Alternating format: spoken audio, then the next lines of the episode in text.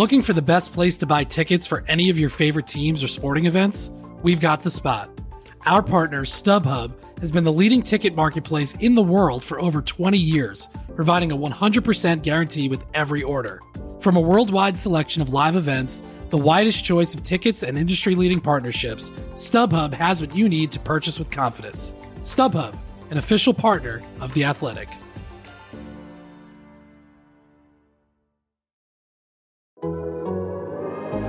The Athletic.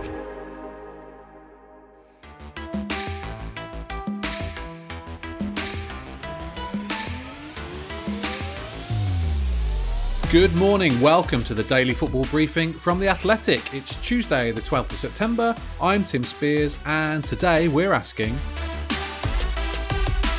why has Paul Pogba been provisionally suspended from football? Paul Pogba had submitted an adverse analytical finding in a anti-doping test. Will Julian Nagelsmann be Germany's next manager? The thing is slightly more complicated and complex than perhaps people anticipate. And can Scotland finally topple old rivals England tonight? This is a, a team that's based on the collective, and I think Steve Clarke's got them so well drilled that it won't be easy for, for England to break them down. This is the Daily Football Briefing with Tim Spiers. Juventus midfielder Paul Pogba has been provisionally suspended from football after failing an anti doping test. The Italian anti doping authority NADO says Pogba failed a drugs test after Juventus's 3 0 win over Udinese last month, for which the Frenchman was an unused substitute.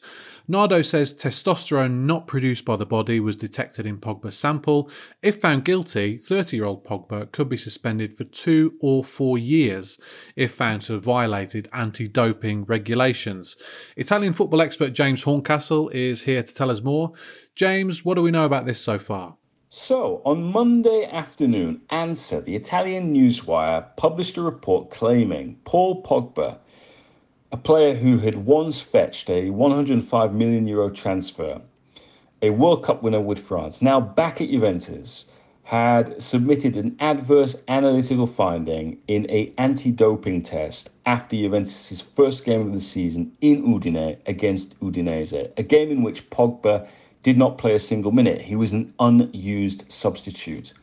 Now, later on Monday, the anti-doping organization in Italy, NADO, confirmed the news and Pogba was provisionally suspended. I mean, there have been other similar cases in Italy that have not quite been as they've seemed. What does that mean for how we view this at this stage? Now, if we go back a year, another Serie A player, Jose Palomino, an Argentinian who plays for Atalanta, he was the subject of a random test during preseason and tested positive for clostebol metabolites and he was provisionally suspended. He missed the start of the season. He didn't come back until mid November, just before the World Cup in Qatar. And what his legal team were able to show was that the clostebol metabolites were the result of an accidental contamination. He was absolved and able to start playing again. Another anti-doping case that I think is is interesting here is that of Francesco Acerbi. Now, this is going back quite a while to when he was a Sassuolo player. The test that he provided showed that there was a lot of testosterone in the sample. He was provisionally suspended, and his legal team were able to show quite clearly, obviously, that the testosterone produced was because he was suffering from testicular cancer. And a chair that Acerbi became, you know, one of the great stories of Italian football over this past decade because not only was he able to overcome testicular cancer, not once but twice, but he was playing for Inter in the Champions League final in Istanbul in June, marking a certain Erling Haaland. So, what happens next here, James, and what does this mean for Juventus? Another one of the procedural steps that Juventus can take is found in the collective bargaining agreement. And this was a deal struck by the Italian Football Federation, the Serie A, and the Associazione Italiana Calciatori, which is the Players Association. And within that CBA, what you find in Article 5.5 is that a positive doping test is one of the cases in which it is possible to suspend a player's salary. So, Juventus, should they wish, can suspend both the fixed and variable part of the player's salary. So it remains to be seen if Juventus take that action, and it remains to be seen, you know, what Pogba's B sample comes back as, and at this moment in time, we will await the verdict of Tribunale Nazionale Antidoping, which is the anti-doping tribunal. Pogba's old teammate Cristiano Ronaldo missed Portugal's Euros qualifier against Luxembourg last night, but they didn't miss him as they won 9, brackets N I N E, 9 0. That's not the given it once was. Luxembourg are third in the group and had won their previous three matches, but they were given a hiding in the Algarve, with Gonzalo Ramos, Diogo Jota, and Gonzalo Inacio all scoring twice, plus Ricardo Horta, Bruno Fernandes, and João Felix got in on the fun as well. Elsewhere, Wales only scored twice, but that earned them a vital 2 0 win in Latvia. Robert Page's side had only won one of their previous 13 matches, but thanks to goals from Cardiff's Aaron Ramsey and Bournemouth's David Brooks, they are now just three points off a Euros qualification spot with three games to go. You're listening to the Daily Football Briefing from The Athletic. Pogba's France face Germany in a friendly in Dortmund tonight. He won't be there as he wasn't picked. And Hansi Flick won't be there either after he became the first Germany boss ever to be sacked following their shock 4 1 defeat to Japan on Saturday. The fallout from Flick's departure has continued, and Germany must now make what is a crucial appointment with the European Championship they're hosting just nine months away.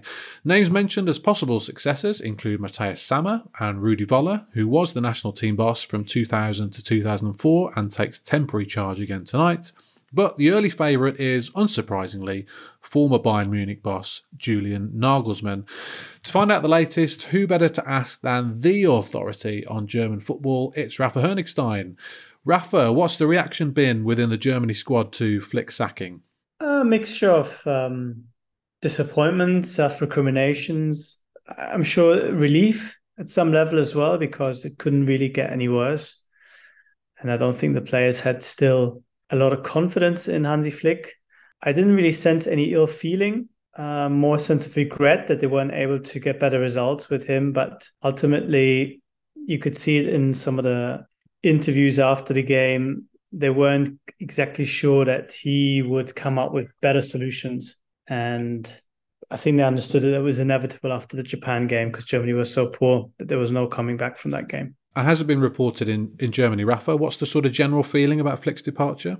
Well, there are many different layers to the story. Um, first of all, of, of course, there's a story about Hansi Flick failing in his job, being the first Germany manager to get fired in the history of uh, the position.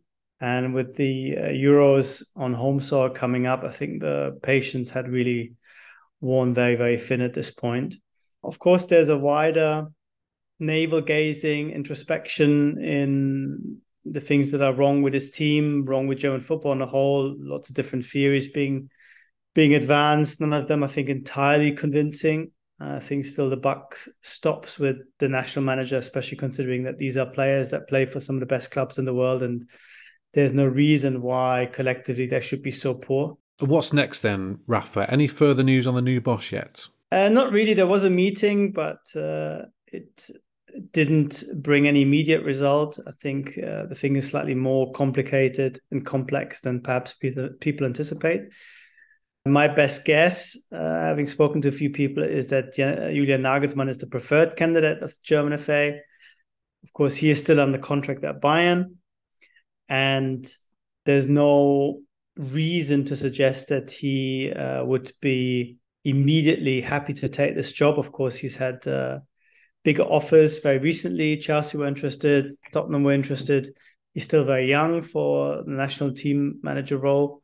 And some of the players he's worked with at Bayern would be happy to see him back, and others less so.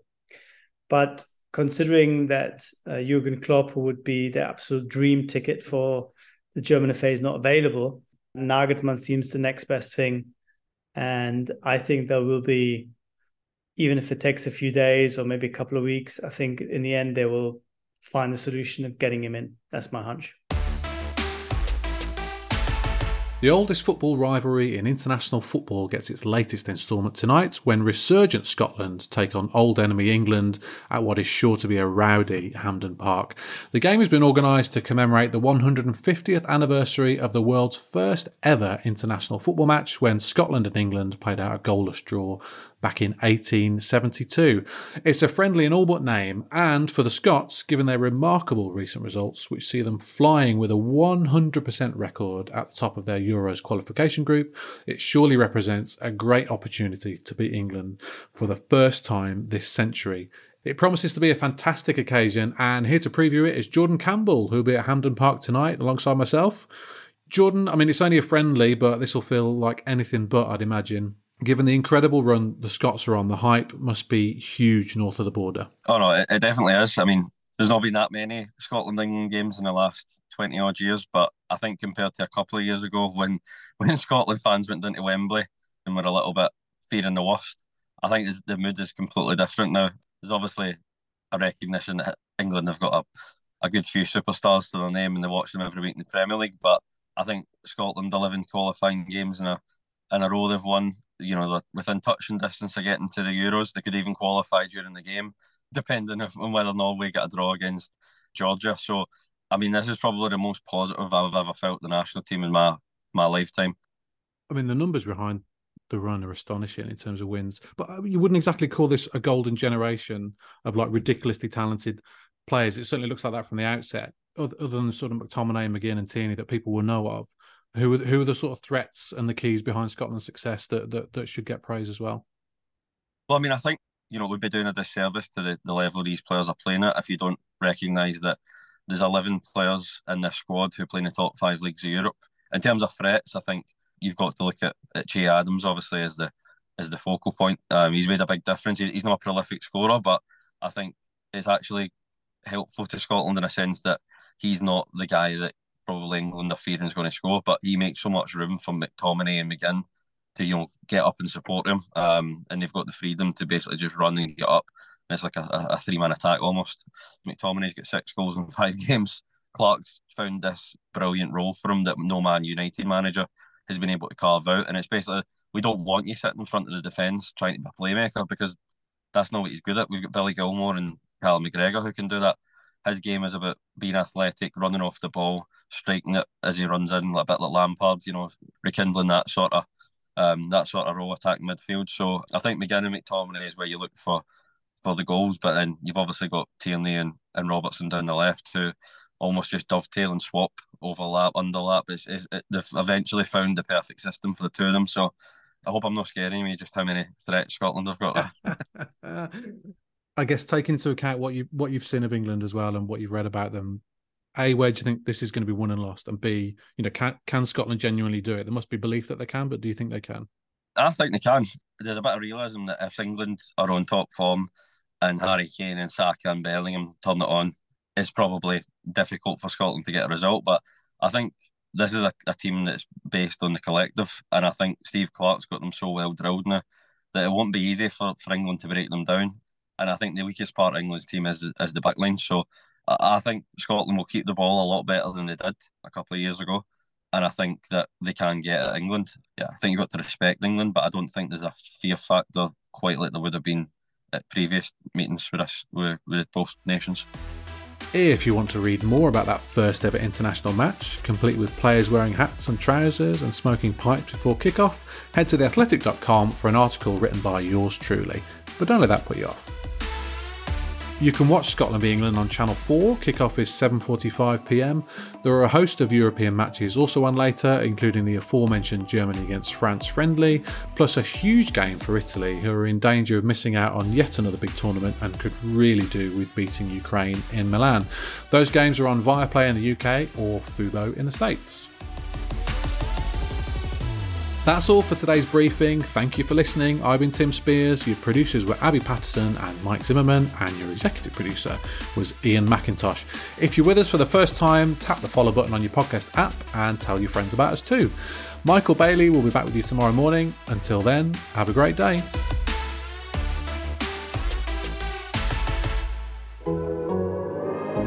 The Athletic.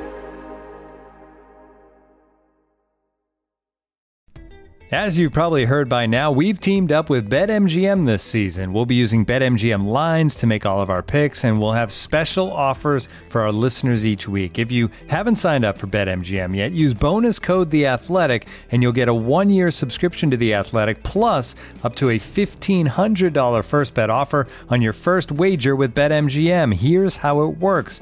Download the BetMGM app and sign up using bonus code The Athletic. Make your first deposit of at least $10. Place your first bet on any game and claim your voucher for a one year subscription to The Athletic. See BetMGM.com for terms. U.S. promotional offers not available in D.C., Mississippi, New York, Nevada, Ontario, or Puerto Rico. Gambling problem? Call 1 800 Gambler. Available in the U.S. Call 877 8 HOPE NY or text HOPE NY 467 369 in New York. Call 1 800 NEXT STEP in Arizona. 1 800 327 5050 in Massachusetts. 1 800 BETS OFF in Iowa. 1 800 270 7117 for confidential help in Michigan. 1 800 981 0023 in Puerto Rico. First bet offer for new customers only in partnership with Kansas Crossing Casino and Hotel. Don't forget, if you haven't signed up for BetMGM yet, use bonus code The Athletic, and you'll get a one-year subscription to The Athletic, plus up to a $1,500 first bet offer on your first wager.